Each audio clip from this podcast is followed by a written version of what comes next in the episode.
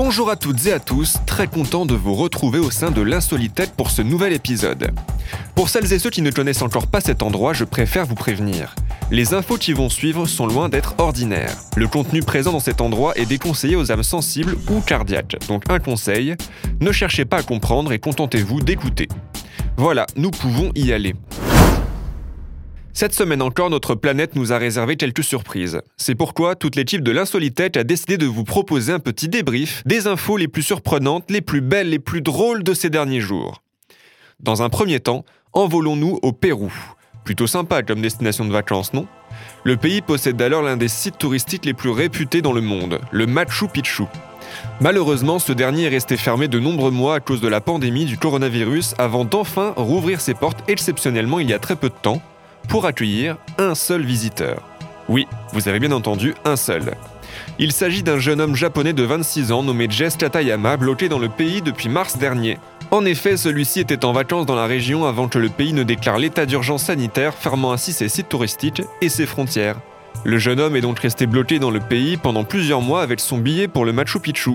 Sa situation a fini par attirer l'attention des autorités locales qui lui ont accordé un droit d'entrée unique pour le célèbre site. Jess s'est d'ailleurs empressé de partager la nouvelle sur son compte Instagram avec une photo de lui devant le paysage vide, accompagné de la légende suivante La première personne sur Terre de retour au Machu Picchu depuis le confinement, c'est moi. Un bien beau moment pour une personne qui n'a pas dû vivre les plus beaux mois de sa vie ces derniers temps. Rappelons tout de même qu'avec 33 millions d'habitants, le Pérou est le troisième pays d'Amérique latine en termes de décès liés au Covid-19, derrière le Brésil et le Mexique. Maintenant, direction un endroit beaucoup plus près de nos terres. J'ai nommé la ville de Dieppe en Seine-Maritime pour une histoire toute mignonne qui vous donnera à coup sûr le sourire. Il s'agit là d'un sauvetage que l'on pourrait qualifier d'insolite puisque lors d'un contrôle de vitesse, des gendarmes de la brigade motorisée de Dieppe ont stoppé leur action pour voler au secours d'une chouette blessée. Une chouette effraie des clochers se trouvait en effet au sol et en difficulté lorsqu'elle a été secourue par les forces de l'ordre. L'animal avait une suspicion de fracture d'une aile selon le tweet posté par les gendarmes. Le volatile recueilli a été remis à l'association Le Chêne, le centre d'hébergement et d'études sur la nature et l'environnement à Allouville, Belfos.